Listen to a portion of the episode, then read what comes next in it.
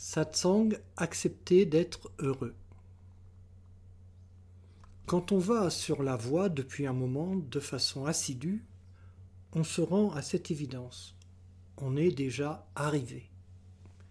C'est difficile pour un esprit addict à la recherche, au malheur et au doute d'admettre cette évidence. Le fait de se dire que l'on n'a plus à rechercher le bonheur, mais seulement à le garder, à en prendre conscience, peut induire pour le mental une certaine frustration. Parfois, l'humain a trouvé un trésor et il continue à chercher pour en trouver un autre. En fait, ce n'est pas le trésor qui l'intéresse, c'est la recherche. Quand il a trouvé, il s'ennuie vite. Aux pratiquants, je dis le secret pour ne pas être dans ce cas, c'est l'observance. Bien sûr que d'être dans l'instant ne signifie pas que nous ayons atteint la réalisation. Il nous reste cet objectif.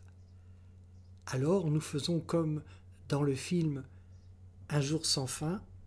Au début, Phil Connors, entre parenthèses, Bill Murray, se révolte contre l'inévitable reconduction d'une même journée, il tente de la fuir par tous les moyens, puis il accepte son sort et travaille chaque jour à faire de cette journée qui recommence chaque matin une journée parfaite.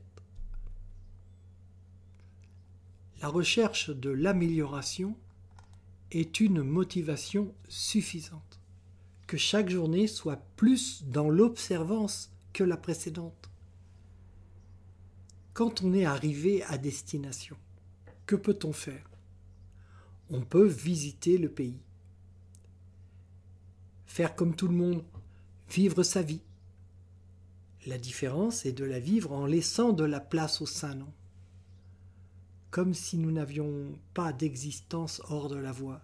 Mais si, on a notre vie quotidienne, faire son ménage, conduire sa voiture, assumer son existence, ça ne manque pas d'intérêt, même si parfois ce n'est pas évident. Vivre en conscience la rend magique. Le secret, c'est vraiment d'observer les trois piliers et l'agia.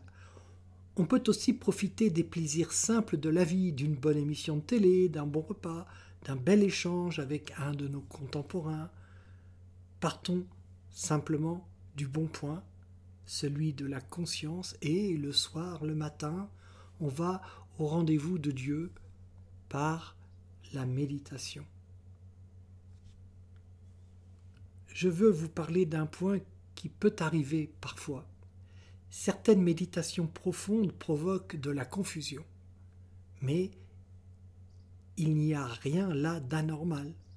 La méditation a remué des choses dans notre inconscient. Ensuite, dans le service, la confusion s'en va et on voit le monde, sa vie, sous un nouveau jour, comme si quelqu'un avait changé le décor. Quand on touche le fond, on génère un nuage de vase. Mais la conscience qui a été alors jusqu'alors engluée peut être libérée à cette occasion et quand la vase redescend, il ne reste que la conscience. Il faut être patient, avoir foi et attendre. La vase va redescendre, elle redescend toujours. Tant qu'on est accroché à l'étage de la confusion, on ne voit qu'elle. Mais la méditation fait son travail malgré nous. Des fois, on médite et on sort de méditation confus et on se demande euh, ça sert à quoi que je médite? Je suis confus. Oui, c'est bien, continue. C'est que ça fonctionne. Parfois, on fait des cures d'extrait d'artichaut pour se détoxifier les cellules hépatiques et on se retrouve avec les symptômes d'une crise de foie. Il ne faut pas cesser sa cure, il faut continuer. C'est le signe que ça fonctionne et que c'était approprié de faire cette cure. C'est ainsi pour la méditation parfois. quand on taille une pierre, que l'on se sert d'un taillant pour l'aplanir, on génère un nuage de poussière. Mais quand ce nuage s'estompe, on voit que la surface de la pierre est devenue plane, que notre travail a porté ses fruits. Les linguistes donnent souvent comme étymologie du mot méditation le mot latin meditatus, qui signifie réflexion. D'autres linguistes donnent l'étymologie suivante le sanskrit mada, M-A-D-H-A, signifiant sagesse. Il s'agit là d'une erreur des linguistes. Je propose à la place l'étymologie sanscrite suivante. Madhya, M-A-D-H-Y-A, qui veut dire le milieu, le centre. Il est curieux de voir que le mot média de l'anglais vient de l'indo-européen Medi, M-E-H-D-I, ou milieu. Medi et Madhya, ça ne vous rappelle rien? C'est le même mot.